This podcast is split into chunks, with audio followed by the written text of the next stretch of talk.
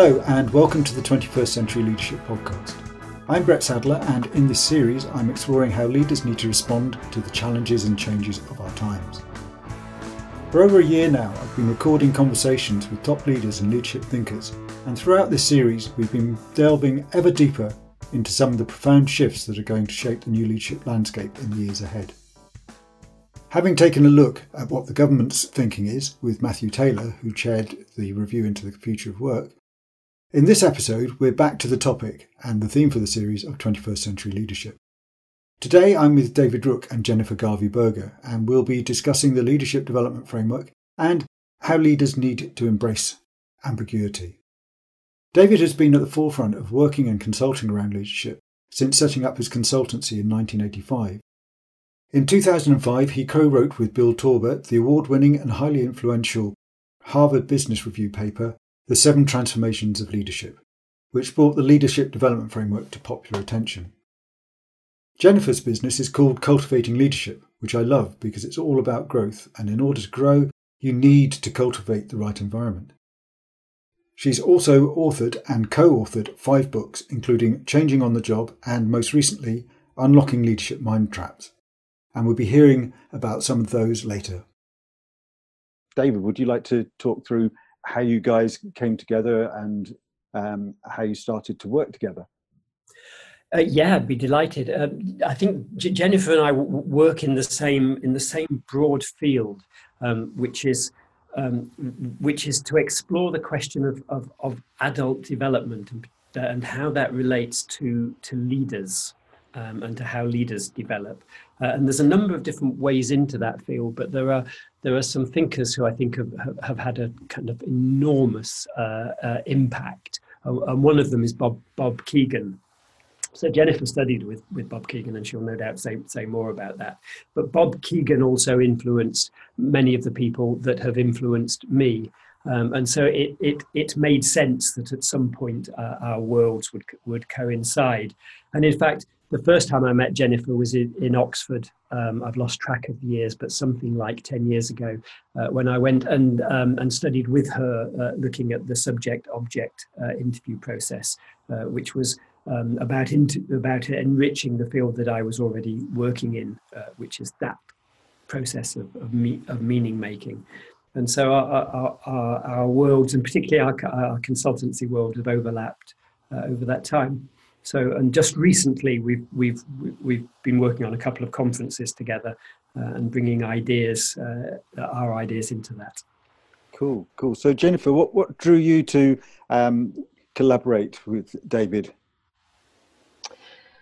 uh, collaborate with people who are very interesting and fun to work with, and David has both of those traits beautifully. Um, I I am fascinated by the way David thinks about the world. Um, about we we do come from quite a similar um, quite a similar theoretical base, and and we've been having our practices separate for a long time. And so, hearing the way the theoretical sort of roots have grown different fruits in David's garden than they have in my garden has been a really interesting conversation. And it's been interesting to push ideas around together. Cool, cool. So, yeah, sounds similar to my experience as well. Um, I first found out about David through the Harvard Business Review paper and looking at that and the, the concept which it really brought to the fore, which was the leadership development framework, really appealed to me. The idea that uh, most leadership tools tended to categorize people and say, you're this type of leader or you're that type of leader. Whereas this was much more about actually understanding that leadership evolves over time and how we lead individually evolves over time and also according to context so that's what really appealed to me was the idea that there's a crossover between how we develop as individuals and how we grow as individuals and how we develop and grow as leaders so david where did all that kind of thinking come from do you mean the, the the history of that of that thinking? Yeah, how how did the leadership development framework evolve? Well, it, it, it started a very very long time ago in the sense that, that that if you if you look back to kind of to, to Buddhist philosophy particularly the the idea of human potentiality and what it is what it is within us that may grow um, has been has been around for a long time and people you know have been growing and developing uh, without a, a nece- necessarily having a framework that tells them what that might be.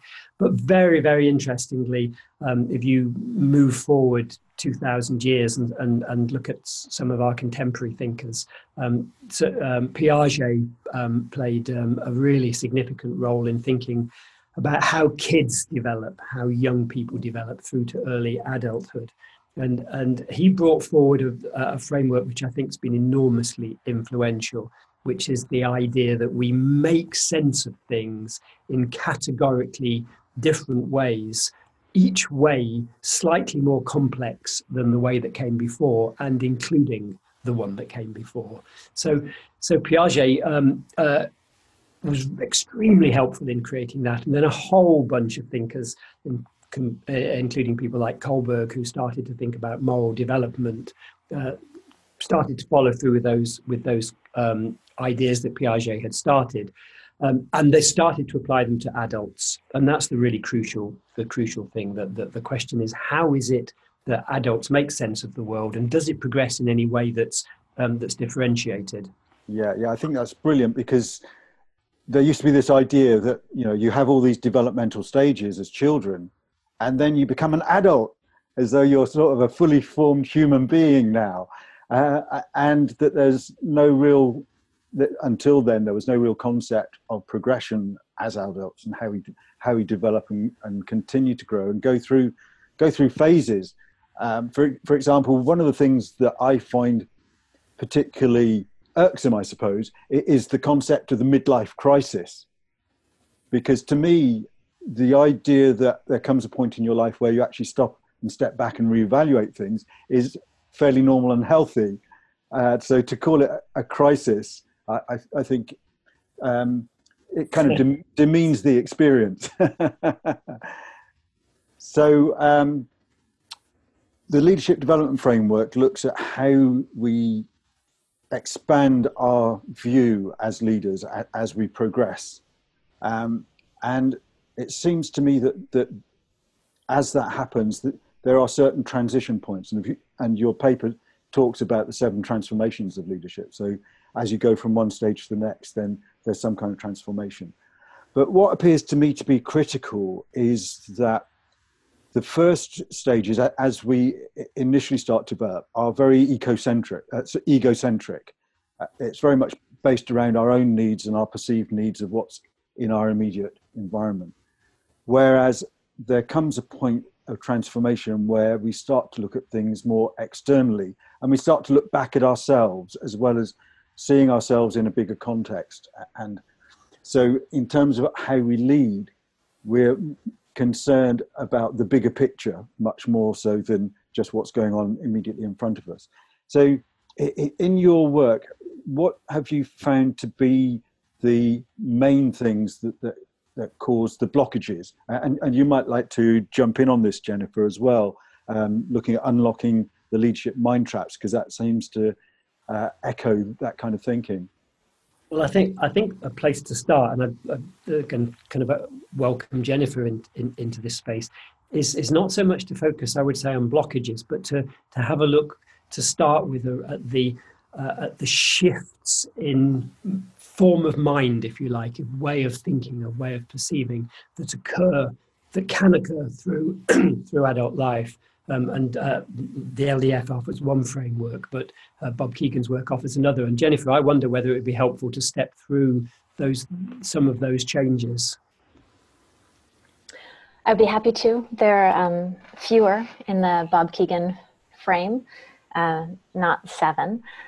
Uh, but basically, the both of these sets of theories describe a pattern, um, as as you were just saying, Brett, where earlier on in our lives we are more um, more concerned with ourselves because in fact it's all we can be concerned with we cannot yet earlier in our lives take the perspectives take and hold the perspectives of other people so we um, we are necessarily egocentric because it's kind of all there is.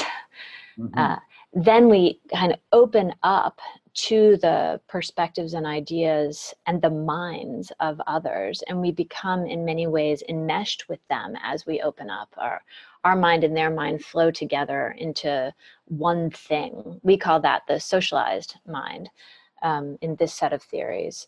Uh, and for most of human history that would have been the pinnacle right? Like that's that socialized mind where we are connected to one another where we are happy to subordinate our desires to the desires of the collective that's probably you know that built us cathedrals and created culture and religion and all manner of human advancement. Um, and it's only as the world has gotten more complex that that has become a, a, difficulty that form of mind as you as you are not in a place where a single a single pathway lies before you but there are so many choices and so many voices and you have to figure out which ones to follow or in fact whether to follow any of them. And then the shift that you see now is people kind of picking up the pen to write their own their own stories in a self-authored way.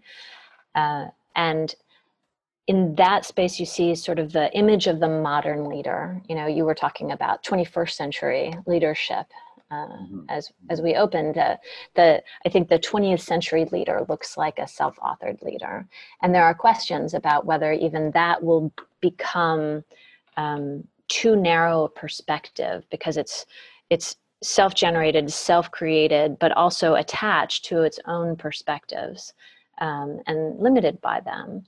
And over time, some but few leaders leave that place behind and stretch into what we call the self-transforming mind, where the, where they put their their perspective, their set of ideas, their self-authored value systems into play with the wider world, and they're able to see from their own perspective, but also from other quite different perspectives simultaneously, um, giving them an easier an easier way in and an easier um, sense of a very complex, quick changing world. Yeah, yeah, that, that's certainly one of the big breakthroughs that I experience with my clients when I'm coaching leaders. Uh, it just blows their minds when they start to grasp that actually it's possible for them to have a view and somebody else to have a different view and for them both to be right. Yeah. It's like, how is that possible? And it's, it's a big, big light bulb moment uh, once they start to understand that it comes from different people's perspectives, their backgrounds, their values, their beliefs, and that for them, that creates a different truth, which is really interesting in this so-called post-truth era. Uh, who, whose truth is true and whose truth is not true. Um, uh, uh, so, so that that's really, I, I, think, in many ways, key to what's going on in the world. I mean, beyond leadership, looking at what's going on in the geopolitical context of people going back to to much more simpler messages around politics uh, because of the complexities of the world, it's much easier to do that, to retreat, rather than to accept this view that there are so many different perspectives and that they can all be right at the same time. And how, how do I, as an individual, reconcile all, all of that in my mind? Um, so, so, how do you think that people can start to make that transition? What, what are the key things that they need to be taking on board in, in order to be able to change their thinking in such a way that they can start to appreciate and easily accept these multiple viewpoints. Because I think that's one of the keys is that it's about acceptance. It's not about trying to change other people's viewpoints and it's not necessarily about understanding their viewpoints. It's accepting that they do have different viewpoints and that they are valid. So, what what would you think? Uh, uh, how would you encourage somebody to um, a- approach that kind of change in mindset? So, I think one of the I think one of the keys is simply having a map right? I think one of the things that adult development theories offer is a map with possibilities. It's it's only the rare and brave explorer who sets out into an uncharted ocean without some kind of sense of what there might be and how they might navigate. Um, and of course, people, as David said, have been developing all through human history right like this is not this is not a new phenomenon what's new is how what percentage of people need to be considering their development and making thoughtful choices about it. So when the, this question you pose brett about how do we how do we support more people to be making this um, making this journey into the possibility and promise of development as opposed to the um, the hardening and um, and ossifying of the sort of simplistic world is the question that I am most passionate about, particularly given the geopolitical um, context right now and the size and scale of the challenges that face us as a human race. So I would say the first thing we want is a map. We want people to know that there is this thing called development, that they can reflect on themselves, that they can begin to see how am I making sense of the world? And we can begin to notice, hey, there's another way to do this. Because making sense of the world is something we do automatically. We do it all the time. Humans make meaning as part of being human, but we don't think about doing it all the time. And it I think it takes a new lens, like we would use a, a microscope to see things close up or a telescope to see things far away. I think we need an adult development theory to help us look into our own meaning making and see possible ways forward so that we can begin to um, thoughtfully take the many steps we know are helpful on this path.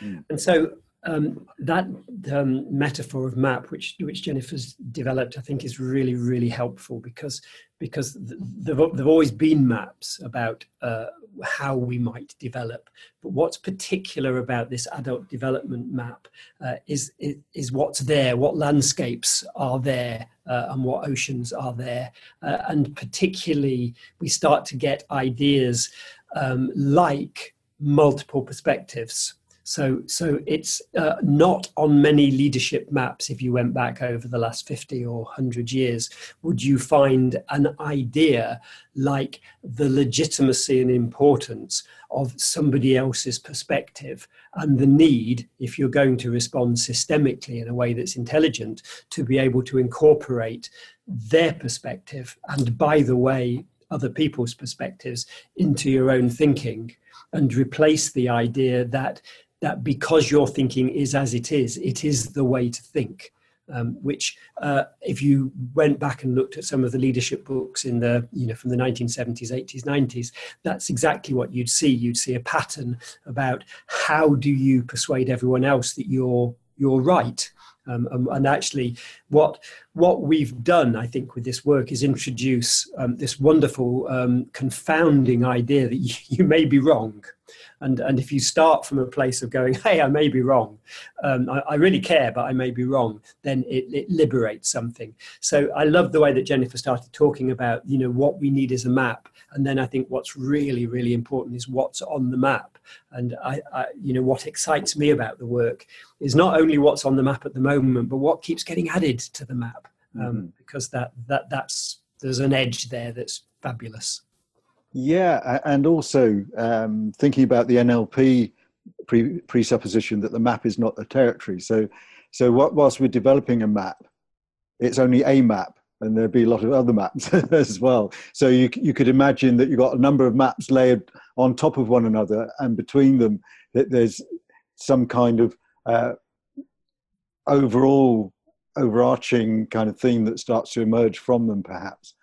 Um, so, so, I'm interested to kind of bring this very much back towards the 21st century leadership thinking, and we we've touched upon the fact that the world has changed; it's more complex, and that is one of the things which is is driving the change or, or the need for change in the way that we lead.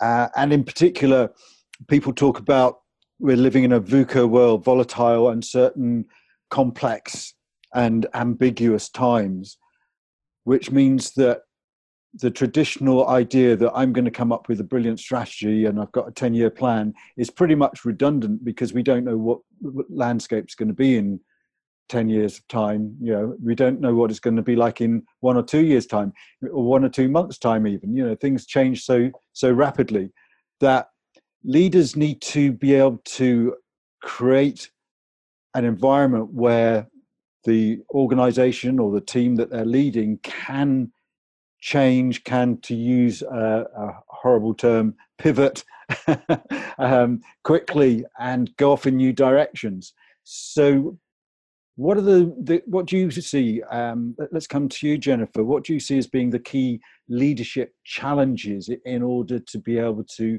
meet this change in that's going on in the operating environment?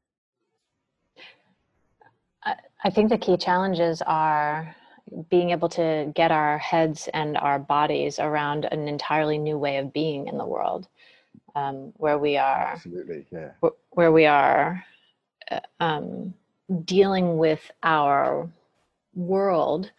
Um, that the, the world actually arises in us in a different way. Uh, I don't I don't think that this is going to be, uh, you know, four competencies or three three the three things leaders need to do differently or whatever i think that this is um, that this is a fundamentally developmental journey and that we need to make sense of the world in a new way.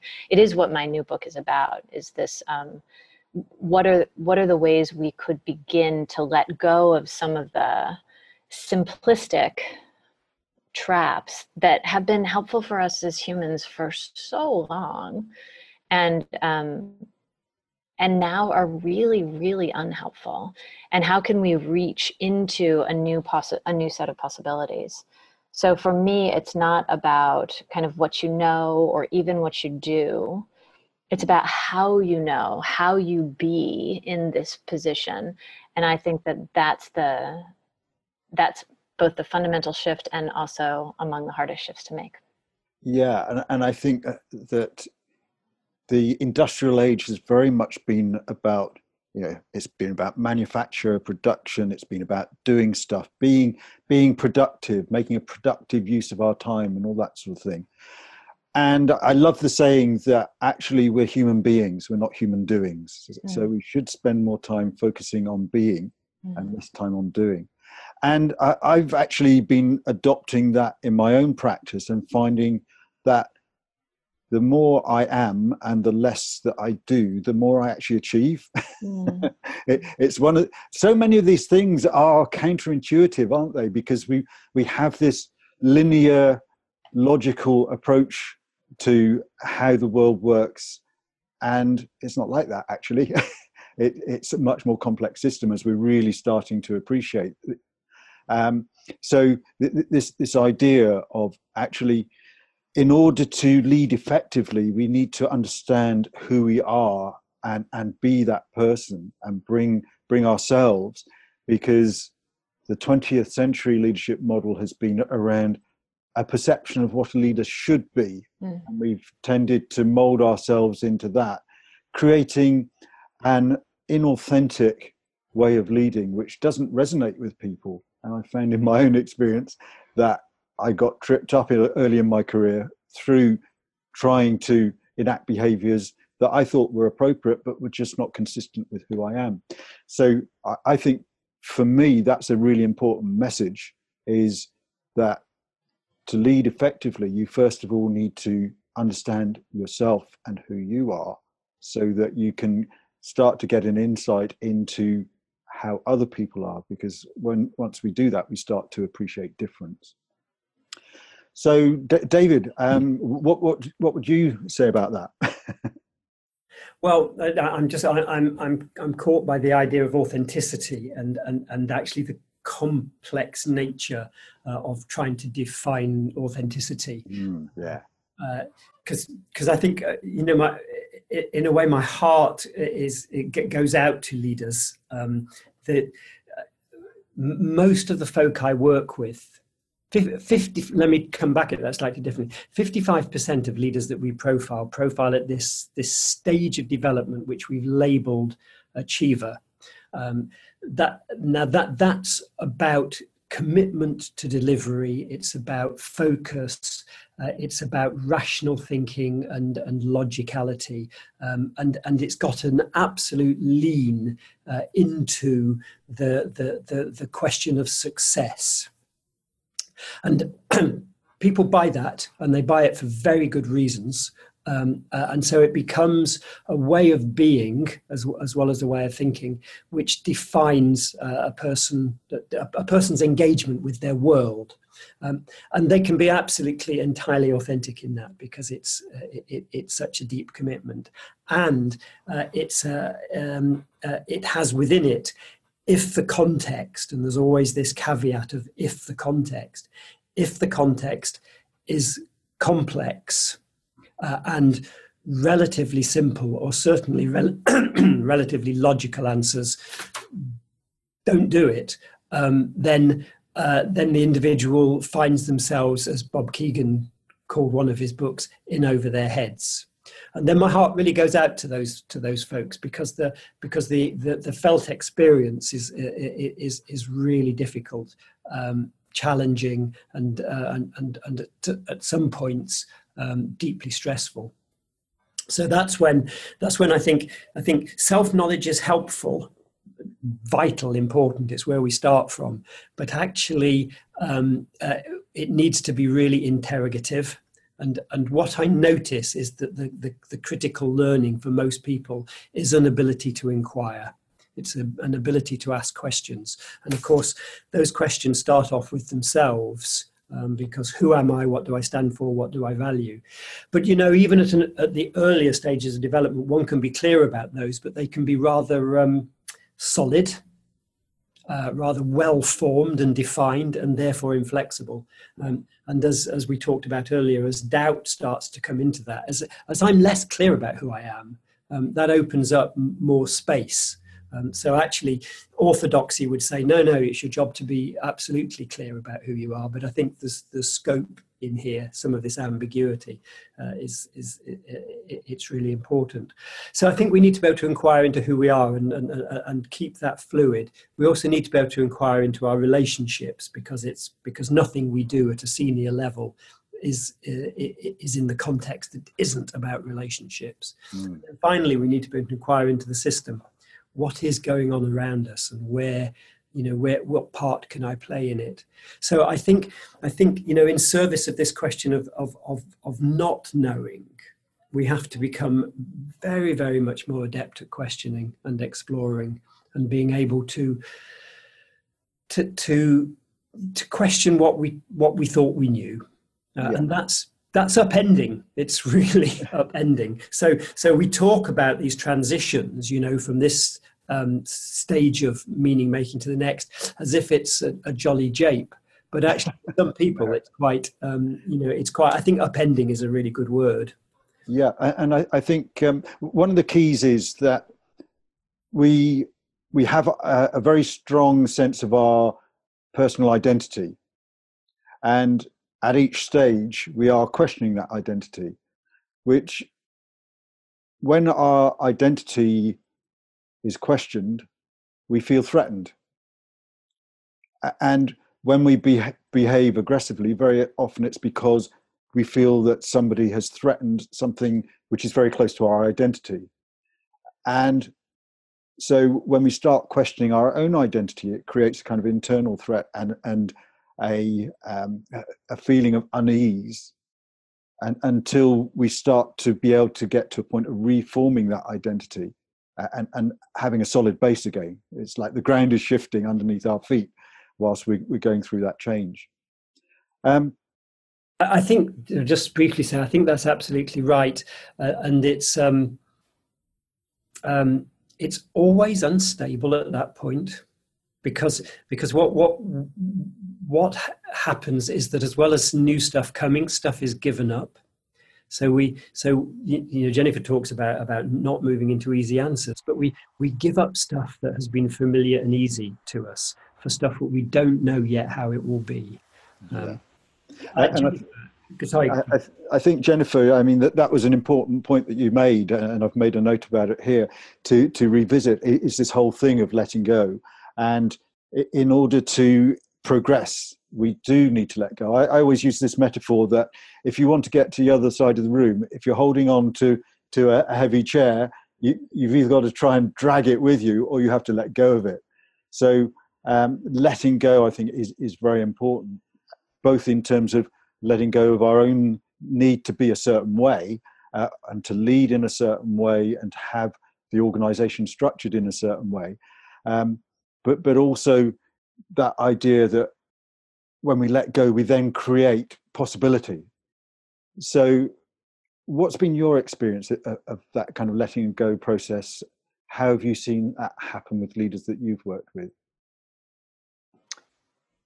Um, I think the letting go process is vital. Uh, and I think it happens in different ways for different people.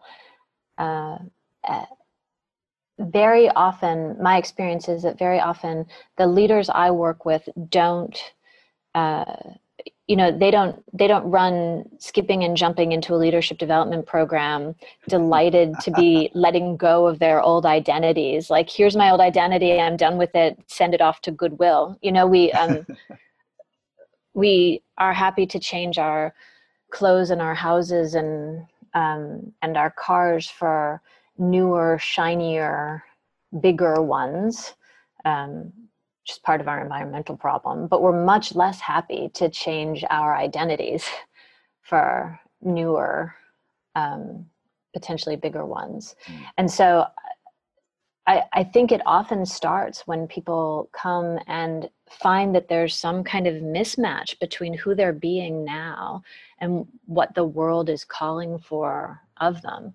The th- this mismatch causes some kind of pain or disturbance for them. And um, and they tend to come to me under those circumstances you know like there's something that doesn't fit me anymore and i don't understand what i'm to do about it. And and then it's about being able to piece through so what is it that you're holding on to? It's very easy to say let go of the chair but people don't know what they're holding on to. Um, and so trying to figure out what is it that you are so attached to in this current way you have of making sense. Often it it's something like it's worked for me in the past. I'm afraid that if i let go of this i'm going to lose what's made me successful. I'm going to lose my drive. Uh, david was talking about doubt. Doubt can be terrifying for people. The idea that they would lose their certainty um, it is a, a gaping abyss. And so helping people come to t- it's another reason the map is a useful metaphor right? Helping people come to terms that yeah there there are sort of forests of fog through which we walk and then we come out to a clearing. And that's the developmental pathway is about losing clarity in order to gain a new kind of clarity. And I, I think whatever metaphors or supports or handholds we can offer I I think the more accompanied people will feel in these transitions. And I don't think we're we're going to be able to make them painless or not scary. Mm-hmm. Yeah, I, I think um, I, I, love the Marianne Williamson quote that people aren't frightened of being powerless; they're frightened that they're powerful beyond measure. Uh, and, and I think there's something about once you let go of your limitations, then the possibilities become so scary.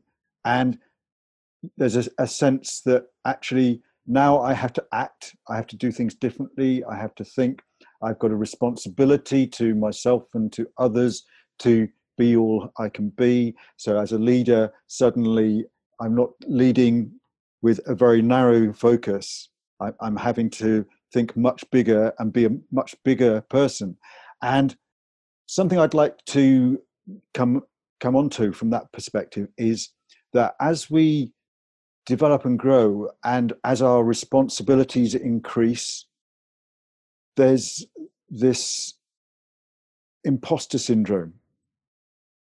And how do you feel that impacts us as we develop and grow? Is it a case that you come to a, a new level? Uh, if, if, if we look at the leadership development framework, for example, you go through a transformation and you get to the next next level of leadership, and then that becomes extremely scary and um, so you you kind of go back to feeling that you're not a big enough person for this and it takes time to grow into it um, what, has been your experience with that uh, david in, in your work? And um, what kind of strategies can people use? Because th- that that's something that is common through all the different phases that you go through that you, that you get to a new level and it's suddenly this is new this is different and how am i going to cope?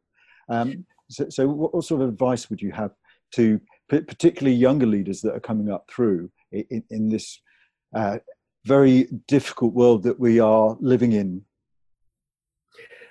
actually um, the younger leaders that i'm working with give me great inspire me enormously and i'm uh, as I look at them, I'm much less worried. Um, uh, but anyway, that's yeah. that's that's another part. Absolutely. Yeah. Uh, I think one of the interesting things is that that as we move through these different ways of seeing the world, we do take some stuff with us. So, so you know, the danger of the conversation so far has, has been that we've been kind of speaking in terms that suggest we we transform into something completely different, and of course we don't because we, you know, I'm recognizably David Rooke, and people who have known me since I was 20 would recognize the 20 year old in me today. Um, and of course, there's been some changes, and and I think what's really interesting is how we the things we take with us we start to see differently. So I think if you take that idea of the imposter syndrome, for example, um, one, uh, you know, at an earlier stage in our lives, we, we may simply totally believe that if only they knew what I, how little I know, you know, they'd kick me out immediately. yeah. And that, you know, and of course, I, I think probably most of us have had that you know that, that that that experience. Later on you you might still feel sometimes if only they knew how little i know but you you then see that in relative terms. You notice that that that's been something you've brought with you. It doesn't seem to be disabling. You hear from other people that that's the that's the story. And you also get curious to know how that perspective helps you um, what, what, that what gift that holds for you. So so I think one of one of the, the the important things here is about is is is thinking about what is it that we bring with us. How do we see what we bring with us in a, in a different light? And of course, what do we choose to absolutely leave behind in its in its entirety? Um, and, and that and, uh, and, and that's a possibility. And so, you know, what's my advice to leaders? It, it, it's to it, it's to notice those things. It's to notice, and particularly um, to to think about habits and to think about what is it that I do that's been so useful, that's got me here, that's helped create the the I that I am in the world and the and the way that I'm effective. And where do those habits constrain me? Uh, and and how might I either view them differently uh, or, or, or, reform them in, in in some way? So certainly, advice um, is very much in the in, in the territory of asking people to think about about what's habitual and how that serves and doesn't serve. Mm-hmm. Yeah, and I think this idea you mentioned about people being in over their heads. Uh, that, that that's the kind of principle that people get promoted to their level of incompetence, which is is something I've never really bought into. I've always felt that people reach a level where their old competencies no longer serve them, and they haven't had the opportunity um, to develop the ones that they need for the new new context. Uh, so, so to me, it's not that the person is incompetent; it's the fact that either they've been unsupported or they've been unable themselves to to take on the competencies that they need. Um, so w- one of the things that I, I, think we need to be questioning, and, and, and you've both of you have uh, referred to the importance of, of questioning, is the assumptions that we make around what is success and how we de- define success. Because traditionally it's been in terms of revenues, profits, market share, uh, and that kind of thing. How do we create a different def- definition of success as leaders? Jennifer, would you like to jump in on that one? I don't know how. I know I know that we need to create a different definition of success, not just as leaders, as humans. We need to create a different definition of success, and um, and I know that development supports us to be able to have a different set of choices about how we orient to our definitions of success, whether we have them written for us by society, whether we write them ourselves or whether we, we believe that we're sort of co, co-writing, um, co-participating, co-creating these definitions. So I think success is an important thing for us to look at. And I think uh, it goes with so much in the complex world. It's very easy to measure revenues. And one of the one of the quirks of the human brain is that we often substitute an easy question for a complex one and we don't notice it. And I think even pointing that set of ideas out, like we've just done that substitution thing again, um, I, I think is very helpful because I think leaders pretty all the leaders I've ever worked with, no matter where they are developmentally, they don't mean to have a version of success that's just about revenue. Like that's a that's one of David's habits. You know, that's a, a habit they fall into because it's easy, as opposed to a, a thing that they want to truly believe. Their images of themselves have m- much more complexity than that, and their images of their organizations have much more complexity than that. They just don't always remember to talk about it or to solve for that. Okay. So I think we're coming towards the end of our time. Um, so what, what I'd like from each of you is if you could kind of summarize in a few words.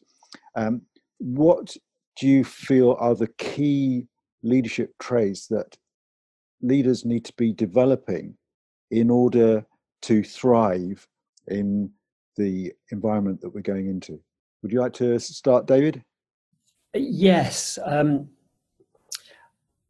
I, th- I think I think we're seeing in the planet today we're, we're, we're, we're, we're finally seeing that system all systems are connected um, and so i think uh, i think it's that consciousness um, it, it, it's an ability to, um, to to not move for the easy answer um, to, to to actually be um, quite um, demanding uh, intellectually. I think we've, we, we've we, we, in recent years we've kind of we've been rather critical of people's intellects because the body and the spirit has been neglected. But the the, the intellect is terribly important as we try to deal with complexity.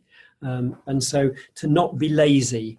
Um, when Hannah Arendt uh, re- reported on the Adolf Eichmann trial, she, she, she coined the term the banality of evil and she talked when she when she talked about adolf eichmann she just said there was no evil there there was simply an, an absence of thought and i think in these times um, thinking well uh, and thinking hard uh, is really really important. And i think one of the as jennifer was saying a moment ago organizations don't enough encourage people to do that. They point people at simple singular uh, things, and I think that's very unhelpful. I think we, I totally agree with you, David, and and I I'll layer on that I think we also need to help develop a tolerance for ambiguity, a tolerance for not knowing, um, and and recognize in ourselves when those things are making us want to retreat into those easy answers, as opposed to strike out into new possibilities, into the world of experimentation and learning. And I think we'll also, I, I, I have a sense that the, the sort of 20th century vision of a leader that you were referring to earlier, Brett, was about leaders being superhuman, you know, like masking their vulnerability, um, knowing all the answers, charging ahead into the world. And I, I believe that the 21st century with its with its focus on machines and artificial intelligence and automation and globalism and all those things i think what we actually are called on is to be super humans like to be fantastically human and to be aware of those things in our humanity that pull us together and to be aware of those quirks or traits in us that drive us apart and then to have a perspective on which we want to choose and to choose that even if it's harder even if it makes us more anxious even if it leads us into doubt or even if it weakens our temporary position in the face of some longer term hope. So I, I think that takes courage. Um, I think it takes um, some kind of passion for something bigger than us, some connection to our purpose. Um, our purpose as human beings on a planet, as opposed to my purpose of getting a new car next year and and i think it i think it requires that we make sense of one another and are able to deeply take the perspectives of other people in order not to change them and not to necessarily move to be them but to enlarge ourselves so that we can hold some of the vastness that we need to hold in order to address these challenges. Mm, absolutely. So that's the way that i look at things is that we need to transition from an egocentric worldview to an ecocentric worldview. Uh, and an important part of that is, as you say, developing this tolerance of ambiguity. Um, once we accept that the world doesn't revolve around us and our needs, then everything becomes that much more more complex. And being able to sit with that, I think, as leaders, that's one of the most important things is getting away from this thing of certainty and to this place of actually i know nothing. That's not my job. Uh, what's important for me is to be able to hold the values and make sure that everybody is working in a coherent way rather than getting involved in what they're doing or how they're doing. So th- this idea of the, for leaders in particular having a tolerance of ambiguity, it's going to be increasingly hard for a leader to know everything that's going on in their organization and they've got to be comfortable with not knowing everything and finding out that there are things going on they knew nothing about and that there's great projects that have been launched that they don't know anything about. So that the organization starts to take on a life of its own and, and the leader has to go with that and go with that energy rather than trying to lead from the front. They're actually somewhere in the middle sensing what's going on and encouraging people cheering on those that are doing great stuff and perhaps having a little word with the people that maybe aren't doing quite the right thing to kind of get them all moving in the same direction and create that coherence. So so that that is very much my sense of, of the key challenges for leadership in the 21st century. So thank you both very much for for your insights and contributions. That's been brilliant. So just to sum up, um, what, are you, what are you doing now? What are you working on now?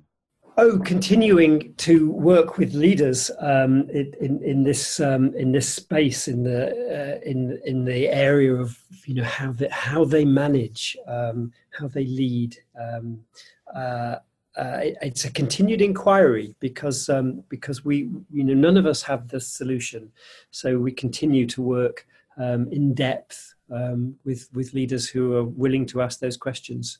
So that's what we're working on. Cool, cool. And Jennifer. Well, I just have a book out. So um, my new book, as you said, is called Unlocking Leadership Mind Traps, and it's meant to get these ideas farther out into the world. Very often, these ideas have been uh, they've they've been for the privileged, for those who have the time or the resources to get their arms around them. And I think this is a time for us to see how far we can get um, ideas that I find life changing and life enhancing. How far can we get those into the world? So my new book is meant to be a part of that. Um, that that sort of I care deeply about the work I do with senior leaders, and I also care deeply about trying to figure out how to help the human race itself evolve. So, some key ideas there leadership is a journey, not a destination, understanding multiple truths, and letting go of old assumptions and habits. To find out more about the LDF and David's other work, go to harthill.co.uk. That's H A R T H I L L. And for the full lowdown on Jennifer's five mind traps, buy a copy of her book, Unlocking Leadership Mind Traps How to Thrive in Complexity. It's a great read.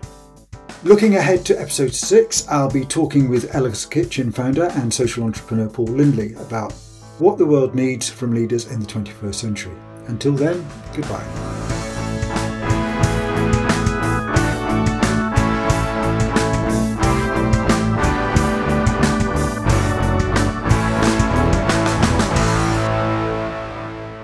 If you'd like to get in touch about any of the topics raised in this podcast, or if you'd like to discuss other aspects of leadership development and business strategy, just send an email to podcast at ukleadershipacademy.com. I look forward to hearing from you.